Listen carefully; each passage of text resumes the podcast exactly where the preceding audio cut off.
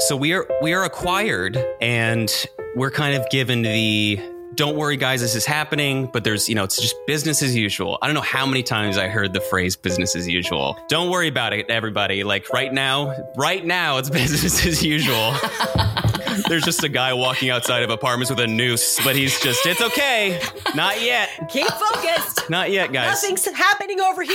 it's, it's all right. It was all right until it wasn't, you know? And so, and they ended up letting go about, about 80% of us were gone. Surfing Corporate is back for its third season with new guests and their unfiltered visions about work.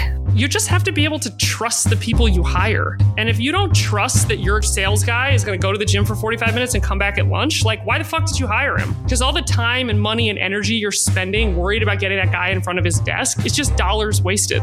Conversations with zero corporate BS. It is very, very, very important to me to show up authentically with my leaders and to be able to say, yeah, this was totally fucked up, but this is how we're going to move forward. a new season with new corporate confessions. It's difficult to go into a job and say, I really want to work hard for these people when all the things that you value don't align with theirs. All they see are dollar signs or potential dollar signs. And don't get me wrong, I do not hate money, but also it's not the only thing motivating me to do this job. Yeah.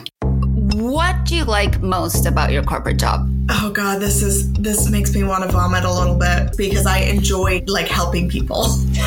That's sweet. See, a little bit of vomit. Surfing Corporate Season 3. I've worked in enough businesses at this point to know, like I always tell my team, if you work with a thousand people, a hundred of them are guaranteed to be a little off, and one of them is guaranteed to be completely insane, like just completely nuts.